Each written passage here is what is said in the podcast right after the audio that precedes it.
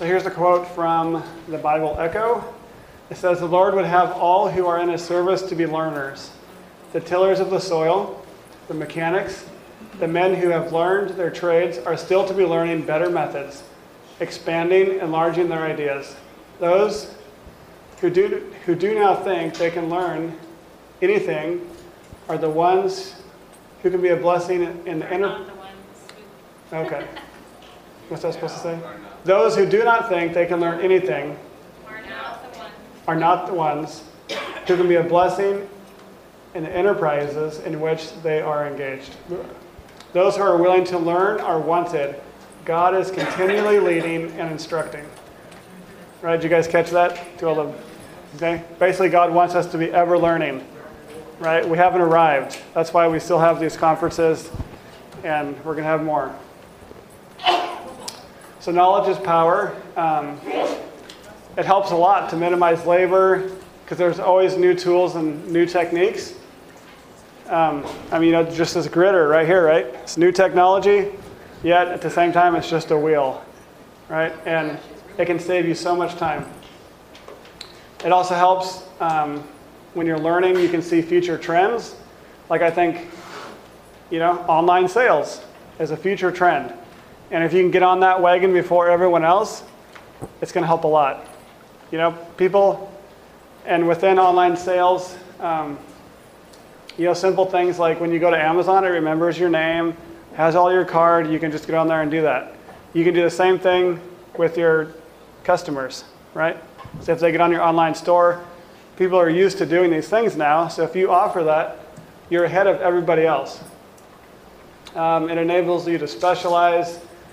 Uh, it saves time and money. It can increase profitability. Uh, there's great resources, and it can be used as a witness. So, these are some different training things that we've been involved with. Um, I don't know if you guys have heard of AdAgra, but it's a great conference. Some of the training uh, that we have done or recommend, I would recommend or say that the best learn- training is an internship or apprenticeship. There's nothing like hands-on. You know, for some reason we have in this day and age people that think they can look at a video of how to weld and then all of a sudden they know how to weld, right? You can't weld unless you actually weld. And or build a go-kart or any of these things, right? You have to actually get in there and do it. And internships are great. Um, if you're going to do an internship, I would recommend doing one with a successful farm, right? If you do one with somebody who's not successful, and successful can mean lots of different things, right? But if you're interning on a farm and their weeds are this tall and you're having to dig through to find the squash and on and on, you're probably not going to be learning the things that you want to learn. You might be learning the things you don't want to do, but that's not always helpful. Um, so I've done a one-day intensive with Jean-Martin, and you know that was well worth it. We were, you know, we, we had to drive 15 hours to go to this class. We were there for eight hours and we turned around and drove back, but it was worth the time. I also did a one-day small farm intensive with Ben Hartman, who does the Lean Farm, which is this book, which I highly recommend. And this class was great because um, it was in Lincoln, Nebraska, and they were there for a. He was there for I think it was a Acres USA conference, and the next day he had a class, and I think he had like I don't know two or three hundred people signed up for it. And the day before, one of the local groups asked him to come by, so he came, and it was like thirty dollars, and you got a free book, and there was like twenty of us there. So we just got to like ask all kinds of questions and pick his brain, and it's good picking people's brains. So I'd recommend, you know, if you can find small classes like this, they're definitely worth it. The Neversink online market farm course with Conor Crickmore has been really good. Um, you know, we did it the first class, and I think it was $1,200, which is a lot. Um, now I think they're $2,000, but it's an online class, and you know, tons of information. I mean, there's like hundreds of hours of resources, and some of them you use, some of them you don't. You know, obviously there's things that we don't agree with him, but as far as how he marks out his lettuce, right? We can learn those things and apply them. So that's been a really good course. Um, and you can also, a lot of these courses now, you can ask them questions. So you can get on there and ask the person who's doing the course questions and they'll answer it. So it's a good resource. There's also the online lettuce masterclass that we have, which is Ray Tyler of Rose Creek Farm. And that's been really good. And he focuses on mainly lettuce. So how to have successful lettuce planting all year long through successions, through all these things. Um, we also have an efficient harvest, wash, and pack storage course with Michael Kilpatrick of Small Farm University, and he has a lot of courses, um, and that's been good. And then we also have done another class, which is um, Precision Ag Plant Nutrition Management with John Kempf, uh, and that's at regen, regen.ag academy. And I don't know how many of you guys have heard of John Kempf. So I highly recommend listening to him. He's a wealth of information, and he's probably the uh, most clear, concise, easiest person to listen to on plant nutrition, plant health, all these things. And um, so we also listen to a lot of podcasts. We listen to the Thriving Farmer podcast with Michael Kilpatrick, another one with John Kempf. There's many others, and for the most part, they're really good. Um, you learn a lot. Sometimes they have interesting people on there, but um, for example, on the Regenerative Agriculture podcast with John Kempf, he is interviewing somebody and um, you know seeing the future or the trends. There's a guy I don't know where he's from, out east somewhere, but they basically developed a tool and it's out now, and you can actually they're encouraging people to get it and use it, and it it'll you basically scan the, the vegetable and it'll tell you the nutritional content, everything in the produce. Huh? It's still a prototype, but it's coming, right?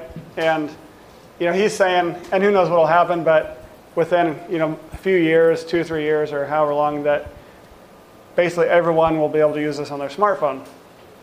So, you know, if you know that, you know, it's really time to up your game because somebody can walk down the farmer's market thing and be like, oh, well, I'd rather buy his, right? Because it has twice the carrot in the carrot, right?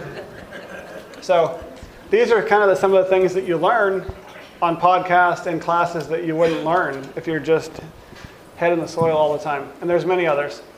On YouTube, there's The Urban Farmer, who's Curtis Stone.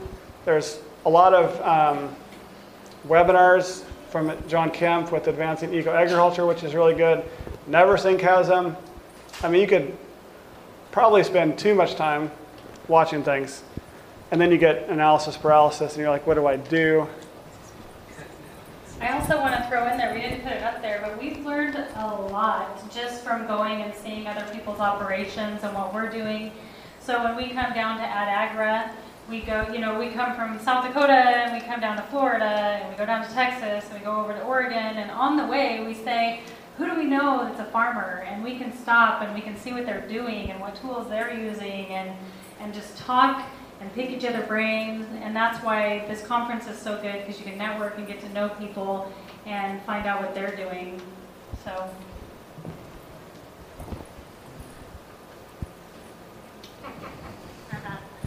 This slide has nothing to do with food safety, but she's so cute, isn't she? Okay, so we talked a little bit about this this morning, and there's going to be a whole lecture on food safety, so I don't want to go into a whole lot, but just want to reiterate that everything that you do, you should be thinking about food safety because we are handling food every day. Um, so handling food safely helps to prevent foodborne illness due to pathogens. These are good agricultural practices. Um, and we talked a little bit about the difference between GAP and um, the Food Safety Modernization Act. So, um, not sure what all slides I put in here. Let's see. So, the Food Safety Modernization Act, even if you're exempt, you are responsible to keep certain records and to label, label your food properly. So we talked about keeping water, um, testing results. Um, basic hygiene should always be followed with a big exclamation point. Um, best practices should be followed regardless of requirements.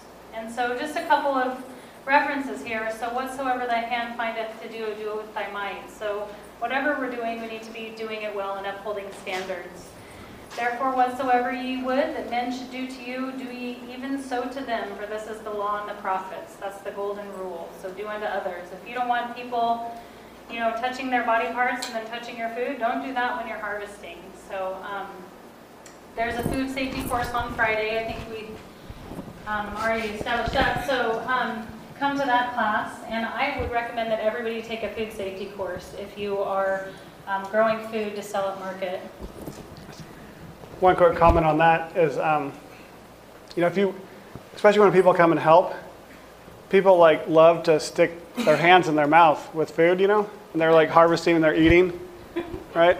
And I don't know, but when we were at the academy, I mean, people they just do this without thinking, you know, and then, you know, you just ask them like, you know, would you like it if I did that to your food, you know, and then they're like, well some of them don't care, but for the most part, people don't think about this. They just think about what they're doing. I want to stick food in my mouth. I'm going to stick it in there. So you really have to watch people and encourage them.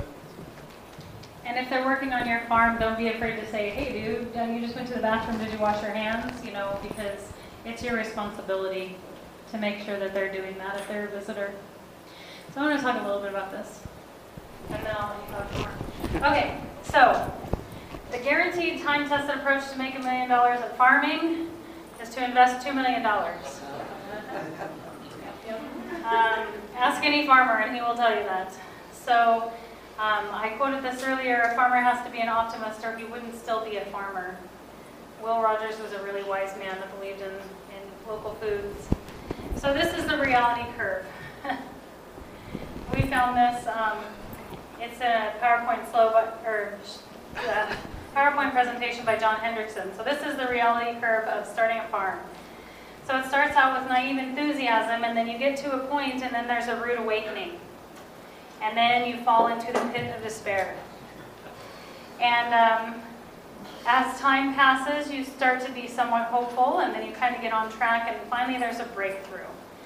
And so we just spent our third year market gardening in South Dakota, and this year we are about right here Where? to be, in all honesty. Oh, are you somewhat hopeful? I'm kind of down there. I feel like this last year was one of the like worst seasons that I've had in the last 10 years of farming because of the weather, because of the stuff that happens with our partners. Um, I mean, it was just, it was crazy. We lost labor, so we were working hard, and we didn't see a lot of growth. And so it was really frustrating. But we know where we're heading, right? And we have, we keep that in sight, so. Okay. I think we're higher up, but I'm the eternal optimist, so He has enough optimism for us both. yeah. And uh, I was talking to somebody at lunch, and we were talking about this, and they had a similar, or they're having ex- a similar experience. And so one thing I think that's important to remember, and it might seem like common sense, but I don't think we do it, is um, like for us starting a farm, we automatically like put all the money back into the farm because the farm has to grow and we need things. But the reality is, if you don't pay yourself, then you have to figure out how to buy clothes and you have to figure out how to buy shoes and everything else, right? So pay yourself and, and put money into the farm, but don't put everything into the farm or it gets, it gets discouraging because you're doing all this work and you're not getting a lot back for it. So, so there are a lot of variables that you have to weigh in in the financials, okay? That um, they have a major impact on the bottom line before you even start making money. So things like location, marital, family status, daycare, you know. So these are all questions that you have to consider, right? And you know, if you're going to send your kids to daycare, if you're going to send them to school, if you're going to have a homeschool, if you're going to have outside work, if your if your spouse is going to be working, if you're going to have a tractor, if you're not going to have a tractor, what scale? Are you going to use animal soil inputs, right? So if you don't use any animal fertilizers, it takes you a different direction, right? And if you're going to use petro- petroleum products, you know, we've Jean-Martin. I was at his class, and you know, he said, "I've had lots of interns that come to my class, and a lot of them want to save the world, and they say, you know, well, I'm not going to use any petroleum products. You know, can you imagine farming without any petroleum products? You know, there's no greenhouse plastic, there's no drip tape, there's no garden hose, there's no, right? Pretty soon, what are you going to do? Right? So he recommended, you know, why don't you just start farming, get good at it, and then slowly start figuring out how to back off these things. Right? So you really have to be careful with the walls that you put up. Um, I put dress reform on there, and I can't remember exactly why that was on there. Because, yeah, I'll come back to it. But there's a reason. Anyway, uh, employees. Um, you know, so like for example, we have four kids on our on our property, and you know, so for us, we're out in rural area. We don't have, we're not close to a big city, and for people to come out and work, it's harder to find people. And so there's a good chance the people that we have had working there have lived on property and they've been friends, right? But we have to choose if our main focus at this point in our life is for the raising and training of our children, are we going to allow people to come in and work on farm? And who are those people going to be, right? Um, the last thing we want to do is allow somebody to come in and influence our kids, right? For them to swear, for them to listen to music, to, I mean, it goes from bad to worse, right? We, I know somebody that they were molested by a farmhand on their farm, right? They lived out in the country, right? A lot of things right, but these are things that you have to consider. So if you do have employees or if you don't have employees, that's going to affect, have a major impact on how you set up your farm.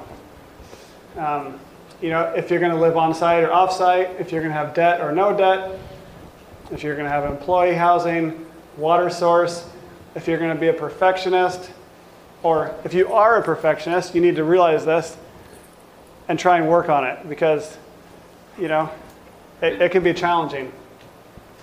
And if you are, you just, you know, the things you can put string, you can do all these things, but you need to try and figure out ways to minimize your, uh,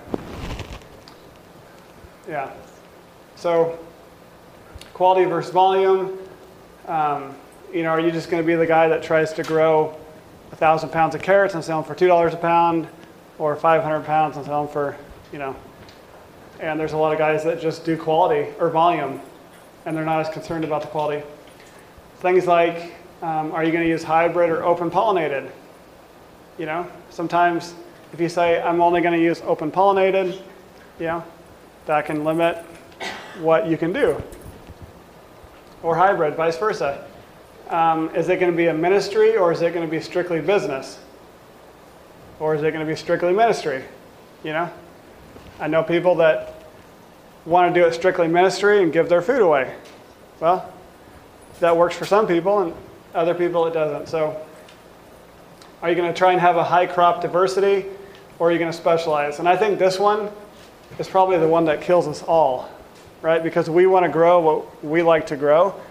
So we grow a whole bunch. And, you know, I think if, if I say I'm in construction and I want to um, be a jack of all trades and I want to roof and do the foundation and frame and do electrical and plumbing and on and on and on, right? Is that looked upon as a, a good thing or a bad thing generally? Bad thing. Bad thing, right? But if I say I want to farm and I want to grow carrots and beets and salad, is that looked on as a good thing or a bad thing generally? Kind of a bad thing, right? They say, well, you don't have enough diversity, and where are the bees, and all these things going to live and thrive. And so we kind of get stuck going down this road of we got to grow this huge diversity, and then we just wear ourselves out. So I think you got to really be careful about that. And um,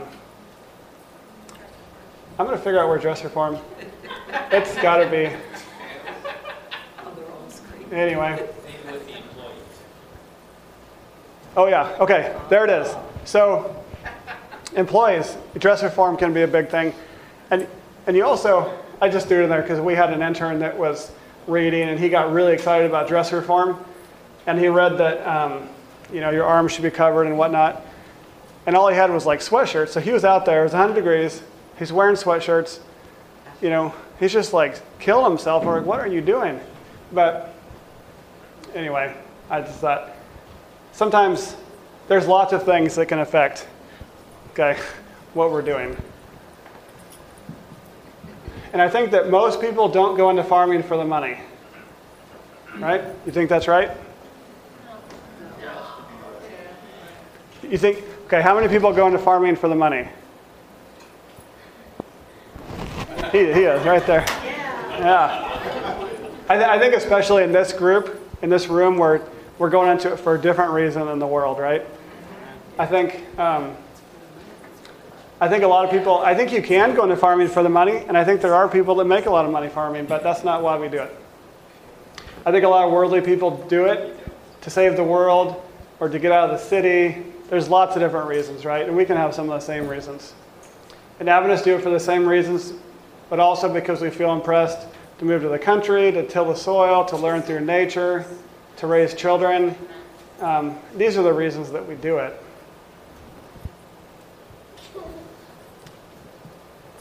So, this is a quote by John Hendrickson. And John Hendrickson, um, I believe, is the guy that brought the paper pot to the US. He was out traveling around in Japan and he saw the paper pot and he imported it. And so he's the original guy. So, I kind of try and support him. There's so many people, there's lots of people that are selling now, but we still buy our stuff from him. Um, so he says most farm businesses are unique in that they involve homes and families. Work, the workplace, and financial realities on the farm intertwine with relationships, running the household, and the financial realities of the family. It is not just about cold, hard numbers, it's about quality of life issues and goals. I highly recommend that you think carefully and talk openly about your values, your goals, and set priorities and boundaries. Right? So it's about all these things that we've been talking about, um, not just about money. So this, you know, obviously this is our our purpose in our life right now. You know, if if we were older and our kids were gone, that's a long time away, but you know, it might be different we might be going out and helping other people get established or who knows what. But right now, we have these kids um, to train up as missionaries, so that's our plan.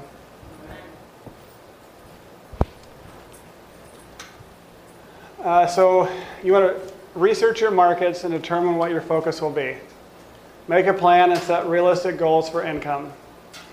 Um, you want to do this for short term, seasonal, and long term if you don't have goals, then you really don't have a lot to measure against, right?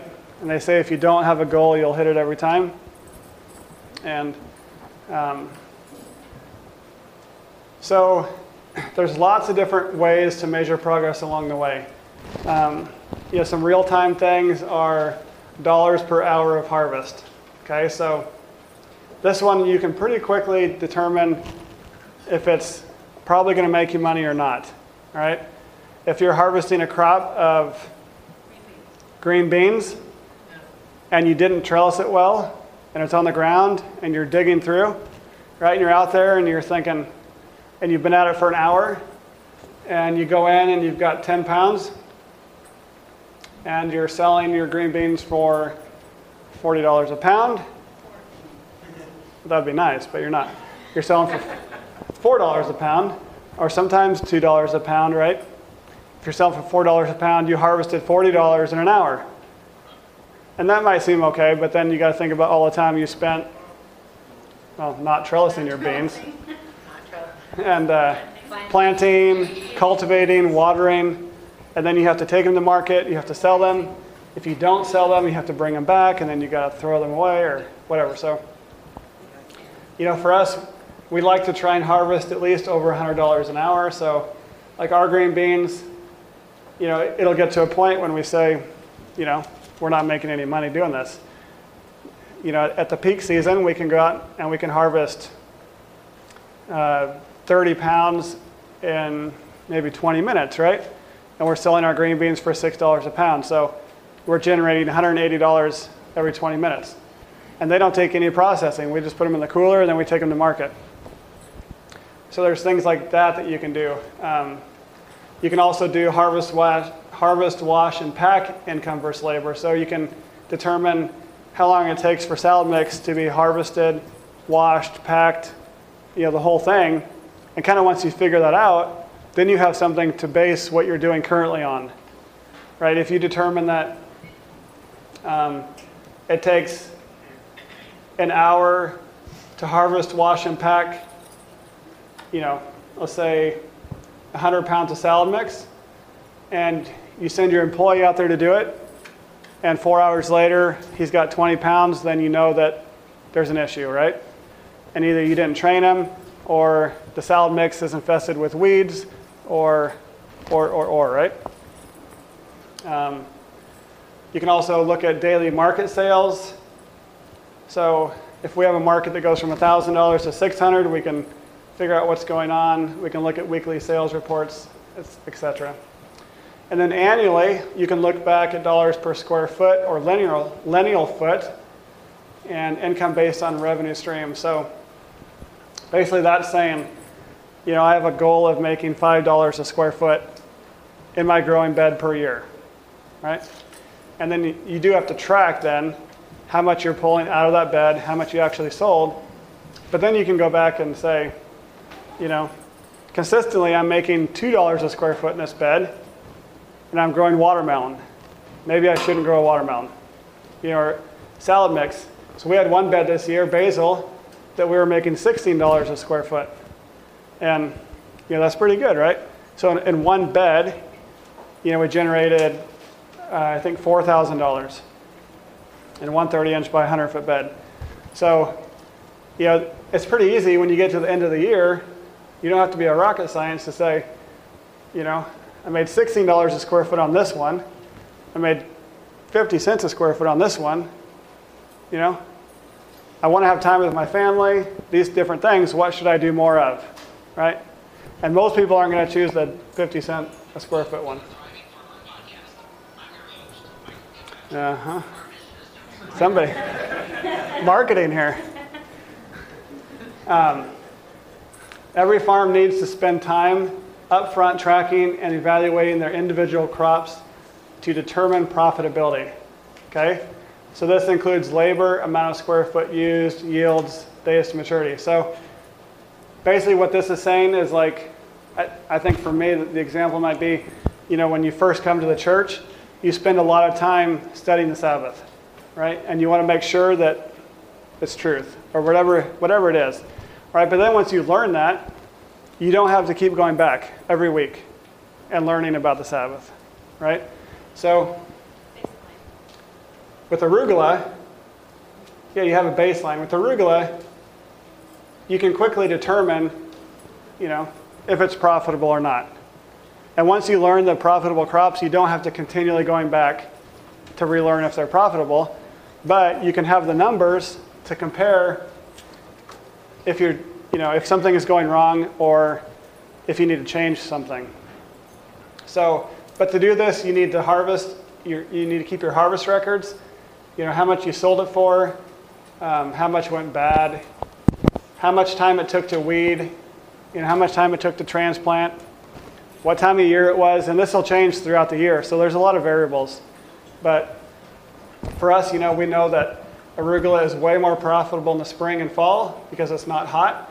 We can plant it, it'll grow like three or four crops with no issues. But in the middle of summer, it doesn't like it. So, um, so these were our top 10 crops this year. Salad mix was our number one. Basil was our number two. Strawberries, heirloom tomatoes, cherry tomatoes, carrots, green beans, green onions, kale, and head lettuce. And every single one of these crops, except for maybe green onions, we probably could have doubled, tripled, quadrupled, or more. Maybe kale. And the only reason kale's on there is because we sell a lot of baby kale early in the spring, and we sell for seven dollars a pound, and it, you know it goes fast. But as far as like red Russian or some of the other kales, we don't do nearly as much. Um, yeah, I think you can. So have you guys heard of the 80-20 principle? Okay. You can use this principle in anything. And it basically says that um, 80% of your income comes from 20% of your clients. Or, you know, in this case, ours was about 70 30 this year. So 70% of our income came from 30% of our crops. Um, so I was asking my kids what that means, and they were trying to figure it out. And once they finally realized what it was, they were saying, why are we even doing, you know, the other 70% of our crops? And, um, you know, but you don't get this kind of information if you don't keep records. So for us, you know, if we want to increase our income, do we spend more time on the 70% or the 30%? On the 30%, right? Yes.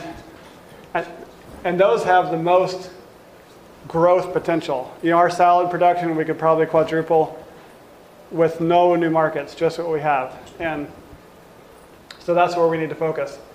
So the areas of greatest financial growth um, are the areas that we're not meeting demand. So, and many of these crops have long harvest windows or short days to maturity. Okay, so that our highest value crops are things like salad mix, it'll regrow multiple times. Basil, we plant it once, and generally it'll go all through the season. You know, we will prune it a couple times, and then we just keep hacking it off. And it gets bushier and bushier, and we hack it off. And there's times when, you know, if things are growing right and you're maintaining them, you know, I can go out and harvest 12 pounds of basil in 20 minutes. And that's $16 a pound. And I'm not sure what that is, but, you know, it's hundreds of dollars quickly. So heirloom tomatoes, they keep regrowing once you get them. Our heirloom tomatoes are number four, and I think you know normally they're higher, but this year we planted our tomatoes like the first week in June. We didn't get them till the end of August, and then we had killing frost beginning of October. So it's not very impressive for me to stand up here and tell you that we had our first tomatoes the end of August, but that's the reality. That's the reality. So. Um, carrots, we've not even got close to reaching our capacity on carrots. Those are definitely a thing. You pile them high and you, you watch them fly, you know. Um, green beans are the same, so you can go to the next one.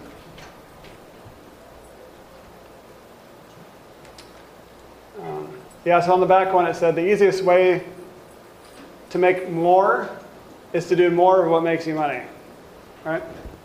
I think that's pretty basic. So you can create a profit and loss, um, can help to form a budget and set goals for the following year. So basically a profit and loss, and we're not financial people, but basically a profit and loss is just showing all your income and all your expenses and your profit, okay? So I think this is one thing that's interesting, but ideally, how often should we be looking at these statements? So I think most people look at this like at the end of the year, right? And I think you could probably double your um, profit if you looked at them twice a year, right? If you looked at it in the middle of the summer and said, man, I've already spent all my money on labor, what am I going to do? Then you can readjust. If you say, I've already spent all my money on seeds, what's going on? You know, but if we wait till the end of the year, it's too late. So this is like taking your household budget and making a budget for the year and then not looking at it at all until the end of the year. It's not going to work out very good for you. So it helps if you look at it monthly, that would be the best, okay? Because it'll help you correct troubles before they become a real problem. And reports are no help if you don't look at them. Don't wait until you get to the end of the season. So here's our actual profit and loss from this year. And from When? 2019. Yeah, from 2019. So you can see we made, our net income was 1,435. And that might be a stretch. I think she cooked the books, but. Um, huh? Yeah, so, you know, we have some big expenses on here, and we have our land expense, we have property taxes, we have some of these kinds of things. Um, all these numbers are down from where they should be, and um, you can also see we have on here, and I don't think we talked about it, so I'll mention it here. You know, we started doing some baked goods this year because early on the market, the weather was so cold, we wanted other things to put on the, the farm table. So we started baking bread, which was a challenge because we didn't have an oven. You know, we started we started off doing one loaf at a time, doing artisan bread, and so this isn't going to work. So then we increased it to I don't know what it was, but four, and then we got a new double oven, convection double oven, so then we could do more. You know, then pretty soon now we can do more, but it takes too long mixing it.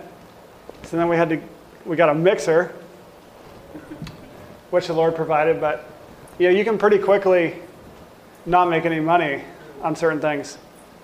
Yeah, I was gonna say, people talk about adding, you know, value-added products and stuff, and having a variety at farmer's market, and I would recommend that you don't do a whole lot of value-added products while you're setting up your farm, just because you're already starting one business, it's like starting a second business, or a third business. It all takes capital investment, so I would just say wait until you get good at what you're doing and then add to it. Um, another thing, I already changed the slide, but we pay tithe on everything, all of the gross that our farm brings in.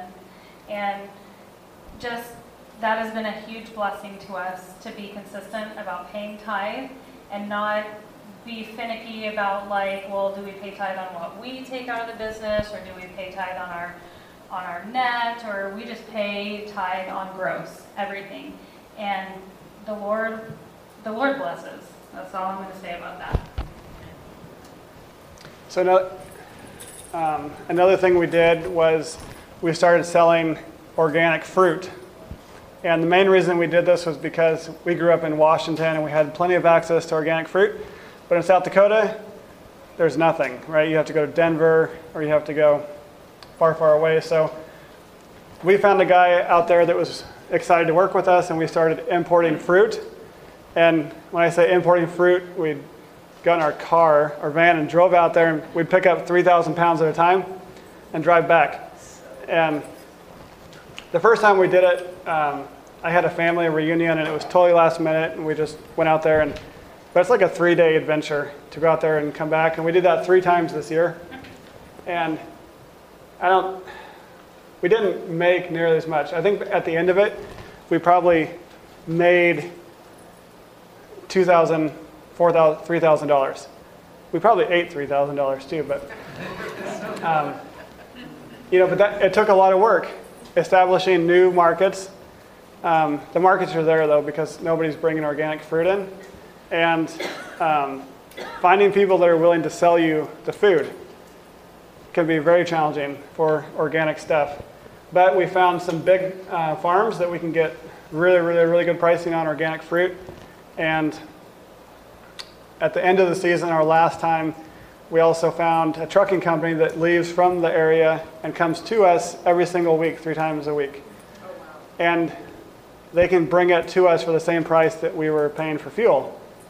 So that's drastically going to change how we do things next year. So now we can spend those three days selling instead of driving. But if you don't put the work into doing those things, then it doesn't happen.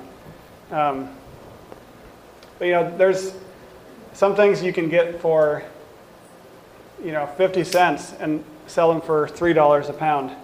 So there can be a pretty good markup. And we're selling them now to the co-ops, to restaurants. We have some restaurants that'll take, you know, they do uh, bus tours and they'll buy two or three cases sometimes a day. You know, so, but it is establishing a whole new market. Um, so another thing on financials is there's a QuickBooks course for farmers on Thursday afternoon, and um, financial software is worth the investment. consider hiring a bookkeeper, uh, at least for a couple of years to keep you on track. And I think I've heard farmers say, and the more I think about it, it probably makes sense, but I think a bookkeeper can be one of your most valuable tools. Because if you don't have access to your numbers on a regular basis, you don't know where you're going.